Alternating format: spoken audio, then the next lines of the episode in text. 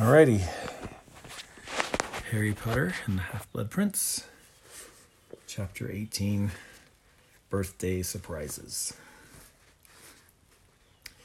The next day, Harry confided in both Ron and Hermione the task that Dumbledore had set him, though separately, for Hermione still refused to remain in Ron's presence longer than it took to give him a contemptuous look. Ron thought that Harry was unlikely to have any trouble with Slughorn at all. He loves you, said for breakfast, waving an airy forkful of fried egg. Won't refuse you anything, will he? Not his little potions, Prince. Just hang back after class this afternoon and ask him. Hermione, however, took a gloomy review. He must be determined to hide what really happened if Dumbledore couldn't get it out of him, she said in a low voice as they stood in the deserted, snowy courtyard at break. Horcruxes. Horcruxes. I've never even heard of them. You haven't? Harry was disappointed. He hoped that Hermione might have been able to give him a clue as to what Horcruxes were. They must be really advanced dark magic, why would Voldemort have wanted to know about them? I think it's going to be difficult to get that information, Harry. You have to be very careful about how you approach Slughorn. Think out a strategy. Well, Ron reckons I just should just hang back after potions this afternoon. Oh, well, if Won-Won thinks that, you'd better do it, she said, flaring up at once. After all, when has Won-Won's judgment ever been faulty? Hermione, can't you? No, she said angrily and stormed away, leaving Harry alone and ankle deep in snow. Potions lessons were uncomfortable enough these days, seeing as Harry, Ron, and Hermione had to share a desk. Today, Hermione moved her cauldron around the table so that she was close to Ernie and ignored both Harry and Ron. What you done? Ron muttered to Harry, looking at Hermione's haughty profile. But before Harry could answer, Slughorn was calling for silence from the front of the room. Settle down, settle down, please, quickly now. Lots of work to get through this afternoon. Golpalott's third law, who can tell me? Ah, but Miss Granger can, of course. Hermione recited at top speed. Golpalott's third law states that an antidote for a blended poison will be equal to or more than the sum of the antidotes for each of the separate components. Precisely beamed Slughorn. Ten points for Gryffindor. Now, if we accept Golpalott's third law is true, Harry was going to have to take Slughorn's word for it that Golpalott's third law was true, because he had not understood any of it. Nobody apart from Hermione seemed to be following what Slughorn said next either. Which means, of course, that assuming we have achieved correct identification of the potion's ingredients by Scarpin's Revelaspell, our primary aim is not the relatively simple one of selecting antidotes to those ingredients in and of themselves, but to find that added component which will, by an almost alchemical process, transform these disparate elements. Ron was sitting beside Harry with his mouth half open, doodling absently on his new copy of Advanced Potion Making. Ron kept forgetting that he could no longer rely on Hermione to help him out of trouble when he failed to grasp what was going on. So, finished Slughorn, want each of you to come and take one of these vials from my desk. You're to create an antidote from the poison within it before the end of the lesson. Good luck. And don't forget your protective gloves. Hermione left her stool and was halfway across halfway towards Slughorn's desk before the rest of the class had realized it was time to move. And by the time Harry, Ron, Ernie returned to the table, she had already tipped the contents of her vial into the cauldron and was kindling a fire underneath it. It's a shame that the prince won't be able to help you much with this one, Harry, she said brightly as she straightened up. You have to understand the principles involved this time. No shortcuts or cheats. Annoyed, Harry uncorked the, uncorked the poison that he had taken from Slughorn's desk, which was a garish shade of pink, tipped it into his cauldron, and lit a fire underneath it. he did not have the faintest idea what he was supposed to do next. He glanced at Ron, who was now standing there looking rather gormless, having copied everything Harry had done. You sure the prince hasn't got any tips? Ron muttered to Harry. Harry pulled out his trusty copy of Advanced Potion Making and turned to the chapter on antidotes. There was Golpalott's third law, stated word for word as Hermione had recited it, but not a single illuminating note in the prince's hand to explain what it meant. Apparently, the prince, like Hermione, had no difficulty understanding it. Nothing, said Harry gloomily. Hermione was now waving her wand enthusiastically over her cauldron. Unfortunately, they could not copy the spell she was doing because she was now so good at nonverbal incantations that she did not need to say the words aloud. Ernie Macmillan, however, was muttering, Specialis Revelio, over his cauldron, which sounded impressive, so Harry and Ron hastened to imitate him. It only took Harry It took Harry only five minutes to realize that his reputation as the best potion maker in the class was crashing around his ears. Slughorn had peered hopefully into his cauldron on his first circuit of the dungeon, preparing to exclaim in delight as he usually did, and instead had withdrawn his head hastily, coughing as the smell of bad eggs overwhelmed him. Hermione's expression could not have been any smugger. She had loathed out she had loathed being outperformed in every potions class. She was now decanting the mysteriously separated ingredients of her poison into ten different crystal vials. More to avoid watching this irritating sight than anything else, Harry bent over the Half Blood Prince's book and turned a few pages with unnecessary force. And there it was, scrawled right across the long list of antidotes. Just shove a bezoar down their throats. Harry stared at these words for a moment. Hadn't he once, long ago, heard of bezoars? Hadn't Snape mentioned them in their first ever potions lesson? Stone taken from the stomach of a goat which will protect from most poisons. It was not an answer to the Golpalott problem, and had Snape been their teacher, Harry would not have dared do it, but this was a moment for desperate measures. He hastened toward the store cupboard and rummaged within it, pushing aside unicorn horns and tangles of dried herbs, until he found at the very back a small card box on which had been scribbled the word Bezoars. He opened the box just as Slughorn called. Two minutes left, everyone. Inside were half a dozen shriveled brown objects, looking more like dried up kidneys than real stones. Harry seized one, put the box back in the cupboard, and hurried back up to his cauldron. Time is up, called Slughorn genially. Well, let's see how you've done. Blaise, what have you got for me? Slowly, Slughorn moved around the room, examining the various antidotes. Nobody had finished the task, although Hermione was trying to cram a few more ingredients into her bottle before Slughorn reached her. Ron had given up completely and was merely trying to avoid breathing in the putrid fumes issuing from his cauldron. Harry stood there waiting, the bezoar clutched in a slightly sweaty hand. Slughorn reached their table last. He sniffed Ernie's potion and passed on to Ron's with a grimace. He did not linger over Ron's cauldron, but backed away swiftly, retching slightly. and you, Harry, what have you got to show me? Harry held out his hand, the bezoar sitting on his palm. Slughorn looked down on it for a full ten seconds. Harry wondered for a moment whether he was going to shout at him. Then he threw his head back and roared with laughter. You've got a nerve, boy, he boomed, taking the bezoar and holding it up so the class could see it. Oh, you're like your mother. Well, I can't fault you. Bezoar would certainly act as an antidote to all these potions. Hermione, who was sweaty faced and had soot on her nose, looked livid. Her half finished antidote, comprising 52 ingredients, including a chunk of her own hair, bubbled sluggishly behind Slughorn, who had eyes for nobody but Harry. And you thought of a bezoar all by yourself, did you, Harry? she said through gritted teeth. That's the individual spirit a real potion maker needs, said Slughorn happily, before Harry could reply. Just like his mother, she had the same intuitive grasp of potion making. It's undoubtedly from Lily, he gets it. Yes, Harry, yes. If you've got a bezoar to hand, of course that would do the trick. Although as they don't work on everything and are pretty rare, it's still worth knowing how to mix antidotes. The only person in the room looking angrier than Hermione was Malfoy, who Harry was pleased to see had spilled something that looked like cat sick all over himself. Before either of them could express their fury that Harry had come on top of the class by not doing any work, however, the bell rang. Time to pack up, said Slughorn, and an extra ten points to Gryffindor for sheer cheek. Still chuckling, he waddled back to his desk at the front of the dungeon. Harry dawdled behind, taking an inordinate amount of time to do up his bag. Neither Ron nor Hermione wished him luck as they left. Both looked rather annoyed. At last, Harry and Slughorn were the only two left in the room. Come on now, Harry, you'll be late for your next lesson, said Slughorn affably, snapping the gold clasps shut on his dragon skin briefcase. Sir, said Harry, reminding himself irresistibly of Voldemort, I wanted to ask you something. Ask away, then, my dear boy, ask away. Sir, I wondered what you know about. about Horcruxes.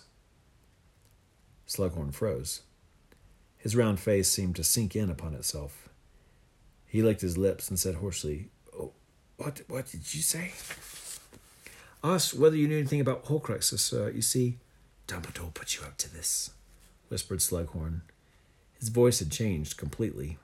It was not genial any more, but shocked. terrified. He fumbled in his breast pocket and pulled out a handkerchief, mopping his sweating brow. Dumbledore's shown you that that memory, said Slughorn. Well, hasn't he? Yes, said Harry, deciding on the spot that it was best not to lie. Yes, of course, said Slughorn quietly, still dabbling at his white face. Of course. Well, if you've seen that memory, Harry, you'll know that I don't know anything. Anything. He repeated the word forcefully. About Horcruxes. He seized his dragon skin, dragon skin briefcase, stuffed his handkerchief back into his pocket, and marched to the dungeon door. Sir, said Harry desperately, I just thought there might be a bit more to the memory. Did you? Well, then you were wrong, weren't you? Wrong! He bellowed the last word, and before Harry could say another word, slammed the dungeon door behind him.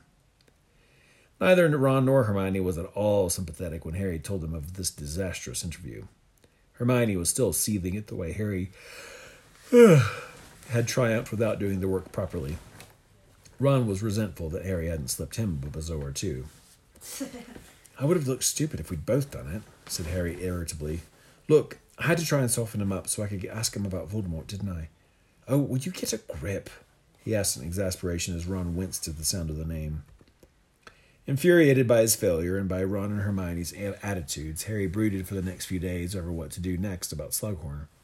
He decided that, for the time being, he would let Slughorn think he'd forgotten all about Horcruxes. It was surely best to lull him into a false sense of security before returning to the attack. When Harry did not question Slughorn again, the potions master reverted to his usual affectionate treatment of him and appeared to have put the matter from his mind. Harry awaited an invitation to one of his little evening parties, determined to accept this time, even if he had to reschedule Quidditch practice. Unfortunately, however, no such invitation arrived. Harry checked with Hermione and Ginny. Neither of them had received an invitation, and nor, as far as they knew, had anyone else. Harry could not help wondering whether this meant that was Slughorn was not quite as forgetful as he appeared, simply determined to give Harry no additional opportunities to question him. Meanwhile, the Hogwarts library had failed Hermione for the first time in living memory. She was so shocked she even forgot that she was annoyed at Harry for his trick with the Bezoar. I haven't found one single explanation of what Horcruxes do, she told him. Not a single one. I've been right through the restricted section and even the most horrible books. They tell you to brew the most gruesome potions. Nothing. All I could find is this in the introduction to Magic Most Evil. Listen. Of the Horcrux, wickedest of magical inventions, we shall not speak nor give direction. I mean, why mention it then? she said impatiently, slamming the old book shut. It let out a ghostly wail. Oh, shut up she snapped, stuffing it back into her bag. The snow melted around the school as February arrived, to be replaced by cold, dreary wetness. Purplish gray clouds hung low over the castle, and a constant fall of chilly rain made the lawn slippery and muddy. The upshot of this was that the sixth year's first apparition lessons, which was scheduled for a Saturday morning so that no normal lessons would be missed, took place in the Great Hall instead of in the grounds. When Harry and Hermione arrived in the hall, Ron had come down with Lavender. They found that the tables had disappeared. Rain lashed against the high windows, and the enchanted ceiling swirled darkly above them as they assembled in front of Professors McGonagall, Snape, Flitwick, and Sprout, the heads of house, and a small wizard whom Harry took to be the apparition instructor from the ministry. He was an oddly colorless, with transparent eyelashes, wispy hair, and had an insubstantial air, as though a single gust of wind might blow him away. Harry wondered whether constant disappearances and reappearances had somehow diminished his substance, or whether this frail build was ideal for anyone wishing to vanish. Good morning, said the ministry wizard when all the students had arrived and the heads of house had called for quiet. My name is Wilkie Twycross, and I shall be your ministry apparition instructor for the next twelve weeks. I hope to be able to prepare you for your apparition test in this time. Malfoy, be quiet and pay attention, barked Professor McGonagall. Everyone looked around. Malfoy flushed a dull pink. He looked furious as he stepped away from Crabbe, with whom he appeared to have been having a whispered argument. Harry glanced quickly at Snape, who also looked annoyed, though Harry strongly suspected that this was less because of Malfoy's rudeness than the fact that McGonagall had reprimanded one of his house. By which time many of you may be ready to take your test, Twycross continued, as though there had been no interruption. As you may know, it's usually impossible to apparate or disapparate within Hogwarts. The headmaster has lifted this enchantment purely within the Great Hall for one hour, so as to enable you to practice. May I emphasize that you will not be able to apparate outside the walls of this hall and that you would be unwise to try. I would like to each of you to place yourselves now so you have clear five feet of space in front of you. There was a great scrambling and jostling as people separated, banged into each other, and ordered others out of their space. The heads of house moved among the students, marshalling them into position and breaking up arguments. Harry, where are you going? demanded Hermione. But Harry did not answer. He was moving quickly through the crowd, past the place where Professor Flitwick was making squeaky attempts to position a few Ravenclaws, all of whom wanted to be near the front, past Professor Sprout, who was chivying the Hufflepuffs in the line, until by dodging around Ernie Macmillan, he managed to position himself right at the back of the crowd, directly behind Malfoy, who was taking advantage of the general upheaval to continue his argument with Crabbe, standing five feet away and looking mutinous. I don't know how much longer, all right. Malfoy shot at him, oblivious to the fact that Harry was standing right behind him. It's taking longer than I would have thought. Crabbe opened his mouth, but Malfoy appeared to second guess what he was going to say. Look, it's none of your business what I'm doing, Crabbe. You and Goyle do just as you're told and keep a lookout. I tell my friends what I'm up to if I want them to keep a lookout for me, Harry said, just loud enough for Malfoy to hear him. Malfoy spun around on the spot, his hand flying to his wand. But at that precise moment, the four heads of house shouted, Quiet! and silence fell again. Malfoy turned slowly to face the front. Thank you, said Twycross. Now then. He waved his wand. Old fashioned wooden hoops instantly appeared on the floor in front of every student. The three important things to remember when apparating are the three D's destination, determination, deliberation. Step one Fix your mind firmly upon the desired destination, said Twycross. In this case, the interior of your hoop. Kindly concentrate on that destination now. Everyone looked around furtively to check that everyone else was staring into their hoop, then hastily did as they were told. Harry gazed at the circular patch of dusty floor enclosed by his hoop and tried hard to think of nothing else. This proved impossible, as he couldn't stop puzzling over what Malfoy was doing that needed lookouts. Step two focus your determination to occupy the visualized space. Let your yearning to enter it flood from your mind to every particle of your body. Harry glanced around surreptitiously. A little way to his left, Ernie Macmillan was contemplating his hoop so hard that his face had turned pink. It looked as though he was straining to lay a quaffle sized egg. Harry bit back a laugh and hastily returned his gaze to his own hoop. Step three and only when I give the command, turn on the spot, feeling your way into nothingness, moving with deliberation. On my command. Now, one. Harry glanced around again. Lots of people were looking positively alarmed at being asked to apparate so quickly. Two. Harry tried to fix his thoughts on his hoop again. He'd already forgotten what the three D's stood for. Three. Harry spun on the spot, lost his balance, and nearly fell over. He was not the only one. The whole hall was suddenly full of staggering people. Neville was flat on his back. Ernie Macmillan, on the other hand, had done kind of a pirouetting leap into his hoop and looked momentarily thrilled until he caught sight of Dean Thomas roaring with laughter at him. Never mind, never mind, said Twycross dryly, who did not seem to have expected anything better. Adjust your hoops, please, back to your original positions. The second attempt was no better than the first. The third was just as bad. Not until the fourth did anything exciting happen. There was a horrible screech of pain, and everybody looked around, terrified to see Susan Bones of Hufflepuff wobbling in her hoop with her left leg still standing five feet away from where she had started. the heads of house converged on her. There was a great bang and a puff of purple smoke, which cleared to reveal Susan sobbing, reunited with her leg, but looking horrified. Splinching, or the separation of random body parts, said Wilkie Twycross dispassionately, occurs when the mind is insufficiently determined. You must concentrate continually upon your destination and move without haste but with deliberation. Thus. Twycross stepped forward, turned gracefully on the spot with his arms outstretched, and vanished in a swirl of robes, reappearing at the back of the hall. Remember the three D's, and try again. One, two, three. But an hour later, Susan's splinching was still the most interesting thing that had happened. Twycross did not seem discouraged. Fastening his cloak at his neck, he merely said, Until next Saturday, everyone, do not forget destination, determination, deliberation. With that, he waved his hand, finishing his hoops, and, vanishing the hoops, and walked out of the hall accompanied by Professor McGonagall.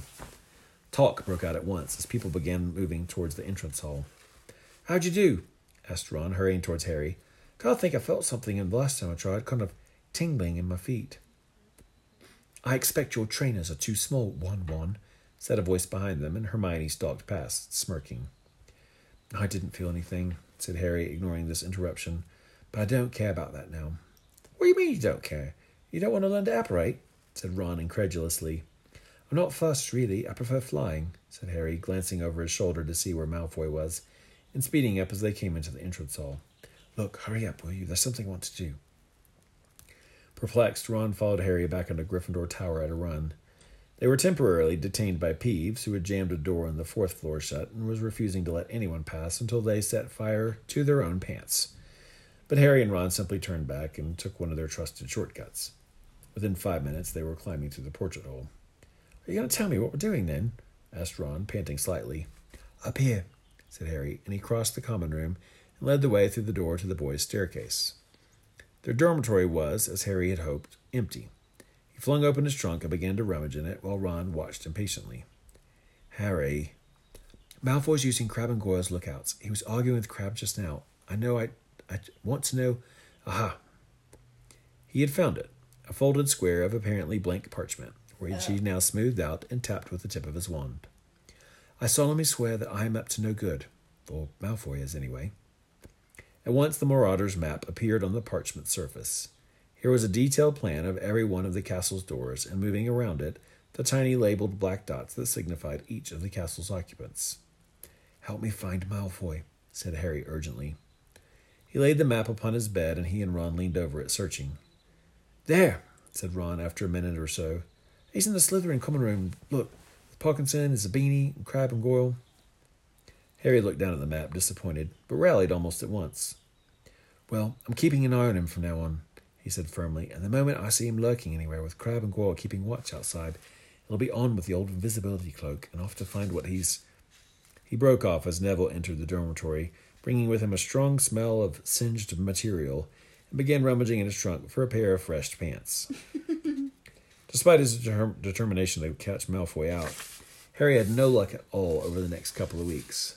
Although he consulted the map as often as he could, sometimes making unnecessary visits to the bathroom between lessons to search for it, he did not once see Malfoy anywhere suspicious. Admittedly, he spotted Crabbe and Goyle moving around the castle on their own more often than usual, sometimes remaining stationary in deserted corridors, but at these times Malfoy was not only nowhere near them, but impossible to locate on the map at all. This was most mysterious. Harry toyed with the possibility that Malfoy was actually leaving the school grounds, but he could not see how he could be doing it, given the very high level of security now operating within the castle. He could only suppose that he was missing Malfoy amongst the hundreds of tiny black dots upon the map. As for the fact that Malfoy, Crabbe, and Goyle appeared to be going their different ways when they were usually inseparable, these things happened as people got older. Ron and Hermione, Harry reflected sadly, were living proof. Let's see what we got here.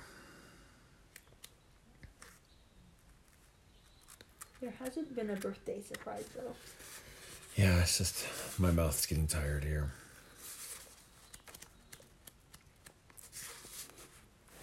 What time is it? Oh, it's afternoon. Chapter though. Alrighty. February moved towards March, with no change in the weather except that it became windy as well as wet. To general indignation, a sign went up on all common room notice boards that the next trip into Hogsmeade had been cancelled. Ron was furious. It was on my birthday, he said. I was looking forward to that. Not a big surprise, though, is it? said Harry. Not after what happened to Katie. She had still not returned from St. Mungo's. What's more, further disappearances have been reported in the Daily Prophet, including several relatives of students at Hogwarts. Now I've got to look forward to is that stupid apparition. Apparition, said Ron grumpily. Big birthday treat. Three lessons on, apparition was proving as difficult as ever, though a few more people had managed to splinch themselves. Frustration was running high, and there was a certain amount of ill feeling towards Wilkie Twycross and his three Ds, which had inspired a number of nicknames for him, the politest of which were Dog Breath and Dunghead. Happy birthday, Ron, said Harry when they were woken for the first of March by Seamus and Dean, leaving noisily for breakfast. Have a present. He threw a package across onto Ron's bed, where it joined a small pile of them that must, Harry assumed, have been delivered by house elves in the night. Cheers, said Ron drowsily as he ripped off the paper. Harry got out of bed, opened his own trunk, and began rummaging for it in the Marauders map, which he hid after every use. He turfed out half the contents of his trunk before he found it hiding beneath the rolled up socks in which he had been, still been keeping his bo- bottle of lucky potion, Felix Felicis. Right, he murmured, taking it back to bed with him, tapping it quietly and murmuring, I solemnly swear that I am up to no good, so that Neville, who was passing the foot of his bed at the time, would not hear. Nice one, Harry, said Ron enthusiastically, waving the new pair of Quidditch keeper's gloves that Harry had given him. No problem, said Harry absent mindedly as he searched for the Slytherin dormitory closely for Malfoy. Hey, I don't think he's in his bed. Ron didn't answer. He was too busy unwrapping presents, every now and then letting out an exclamation of pleasure. Seriously good haul this year, he announced, holding up a heavy gold watch with odd symbols around the edge and tiny moving stars instead of hands. See what Mum and Dad got me? Blimey, I think I'll come of age next year, too. Cool, murmured Harry, sparing the watch a glance before peering more closely at the map. Where was Malfoy? He did not seem to be at the Slytherin table in the Great Hall eating breakfast. He was nowhere near Snape, who was sitting in his study. He wasn't in any of the bathrooms of the hospital wing. What one? said Ron thickly, holding out a box of chocolate cauldrons. Um, no thanks, said Harry, looking up. Malfoy's gone again. Can't have done, said Ron, stuffing a second cauldron into his mouth as he slid out of bed to get dressed. Come on. If you don't hurry up, you'll have to apparate on an empty stomach. Might make it easier, though, I suppose. Ron looked thoughtfully at the box of cold chocolate cauldrons, then shrugged and helped himself to a third. Harry tapped the map with his wand, muttered, Mischief managed, though it hadn't been, and got dressed, thinking hard. There had to be an explanation for Malfoy's periodic disappearances, but he simply could not think what it could be. The best way of finding out would be to tail him, but even with the invisibility cloak, this was an impractical idea. He had lessons, Quidditch practice, homework, and apparition. He could not follow Malfoy around school all day without his absence being remarked upon. Ready? he said to Ron. He was halfway to the dormitory door when he realized that Ron had not moved, but was leaning on his bedpost, staring out the rain washed window with a strangely unfocused look on his face. Ron, breakfast. I'm not hungry. Ron Harry stared at him. I thought you just said. Well, all right. I'll come down with you sighed Ron. But I don't want to eat. Harry scrutinized him suspiciously. You've just eaten half a box of chocolate cauldrons, haven't you? It's not that. Ron sighed again. You. You wouldn't understand. Fair enough, said Harry, albeit puzzled as he turned to open the door. Harry, said Ron suddenly. What? Harry, I can't stand it. You can't stand what? asked Harry, now starting to feel definitely alarmed. Ron was rather pale and looked as though he was about to be sick. I can't stop thinking about her, said Ron hoarsely. Oh no, the love Harry potion. gaped at him, gaped at him. He had not expected this and was not sure he wanted to hear it. Friends they might be, but if Ron started calendar la- started calling Lavender Lav Lav, he would have to put his foot down. Why why does that stop you from having breakfast? Harry asked, trying to inter- inject a note of common sense into the proceedings. I don't think she knows I exist, said Ron with a desperate gesture. See, she definitely knows you exist, said Harry, bewildered. She keeps snogging you, doesn't she? Ron blinked. Who are you talking about? Who are you talking about? said Harry, with an increasing sense that all reason had dropped out of the conversation. Romilda Vane, said Ron softly, and his whole face seemed to illuminate as he said it, as though hit by a ray of purest sunlight. They stared at each other for almost a whole minute before Harry said, This is a joke, right? You're joking. I think, Harry, I think I love her, said Ron in a strangled voice.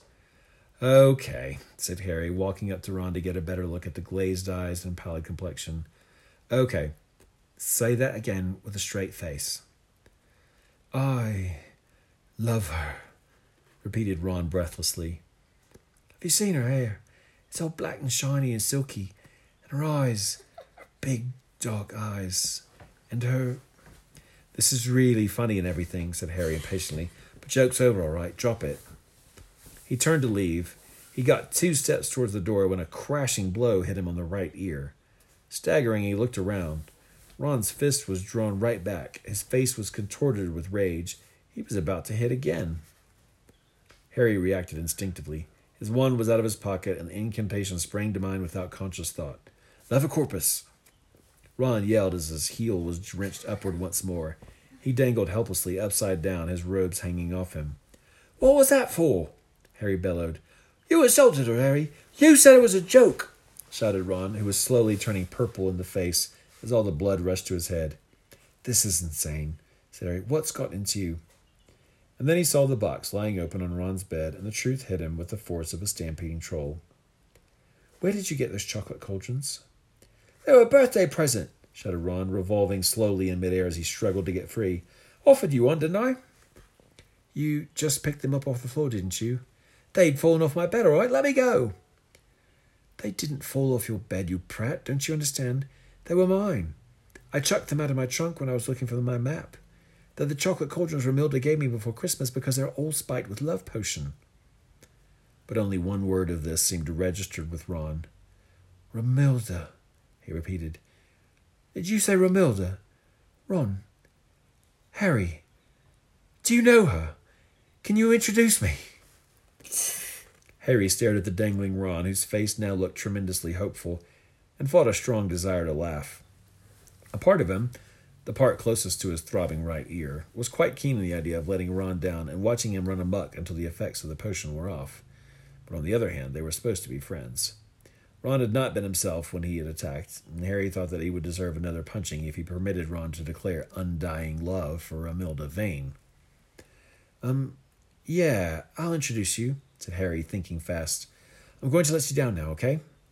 He sent Ron crashing back to the floor. His ear did hurt quite a lot, but Ron simply bounded to his feet again, grinning.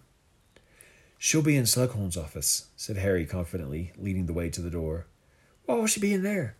Said Ron anxiously, hurrying to keep up. Oh, she has extra potions lessons with him, said Harry, inventing wildly.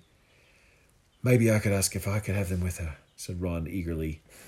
Great idea, said Harry. Lavender was waiting beside the portrait hole, a complication that Harry had not foreseen. You're late, Won-Won, she pouted. I've got you a birthday. Leave me alone, said Ron impatiently. Harry's going to introduce me to Romilda Vane. And without another word to her, he pushed his way out of the portrait hole. Harry tried to make an apologetic face to Lavender, but might have turned out simply amused, because she looked more offended than ever as the fat lady swung shut behind them. Harry had been slightly worried that Slughorn might be at breakfast, but he answered his, dre- his office door at the first knock, wearing a velvet green dressing gown and a matching nightcap that looked rather bleary eyed. Harry, he mumbled, it's very early for a call. I generally sleep late on a Saturday. Professor, I'm really sorry to disturb you, said Harry, as quietly as possible, while Ron stood tiptoe, attempting to see past Slughorn into his room. But my friend Ron swallowed a love potion by mistake. You couldn't make him an antidote, could you? I take him to Madame Pomfrey, but we're not supposed to have anything from Weasley's Wizard Wheezers and, you know, awkward questions. I'd have thought you could have whipped him up a remedy, Harry, an expert potioneer like you, asked Slughorn. Um, said Harry, somewhat distracted by the fact that Ron was now elbowing him in the ribs in an attempt to force his way into the room. Well, I've never mixed an antidote for love potion, sir, and by the time I get it right, Ron might have done something serious. Helpfully, Ron chose this moment to moan. I can't see her, Harry. Is he hiding her? Was this potion within date? asked Slughorn, now eyeing Ron with professional interest. They can strengthen, you know, the longer they're kept. Now, that would explain a lot, panted Harry, now positively wrestling with Ron to keep him from knocking Slughorn over. It's his birthday, Professor, he added imploringly. Oh, all right, come in, men, come in, said Slughorn relentingly. I've got the necessary here in my bag. It's not a difficult antidote. Ron burst through the door into Slughorn's overheated, crowded study, tripped over a tasseled footstool, regained his balance by seeing, seizing Harry around the neck, and muttered, She didn't see that, did she? Um, she's not here yet, said Harry, watching Slughorn opening his potion kit and adding a few pinches of this and that into a small crystal bottle. That's good, said Ron fervently. How do I look? Oh, very handsome, said Slughorn smoothly, handing Ron a glass of clear liquid. Better drink that up. It's a tonic for nerves. Should keep you calm when she arrives, you know. Brilliant, said Ron eagerly, and he gulped the antidote down noisily. Harry and Slughorn watched him. For a moment, Ron beamed at them. Then, very slowly, his grin sagged and vanished, to be replaced with an expression of utmost horror. Back to normal, then, said Harry, grinning. Slughorn chuckled. Thanks a lot, Professor. Don't mention it, my boy, don't mention it, said Slughorn, as Ron collapsed into a nearby armchair, looking devastated. Pick me up, that's what he needs, Slughorn continued, now bustling over to a table loaded with drinks. I've got butterbeer, I've got wine, I've got one last bottle of this oak matured mead. Hmm. Meant to give that to Dumbledore for Christmas. Ah, well, he shrugged. He can't what he's never had. Why don't we open it now and celebrate Mr. Weasley's birthday? Nothing like a fine spirit to chase away the pangs of disappointed love. He chortled again, and Harry joined in. This was the first time he had found himself almost alone with Slughorn since his disastrous first attempt to extract the true memory from him. Perhaps if he could just keep Slughorn in a good mood, perhaps if they got through enough of the oak matured mead. Well, there you are then, said Slughorn, handing Harry and Ron a glass of mead each before raising his own.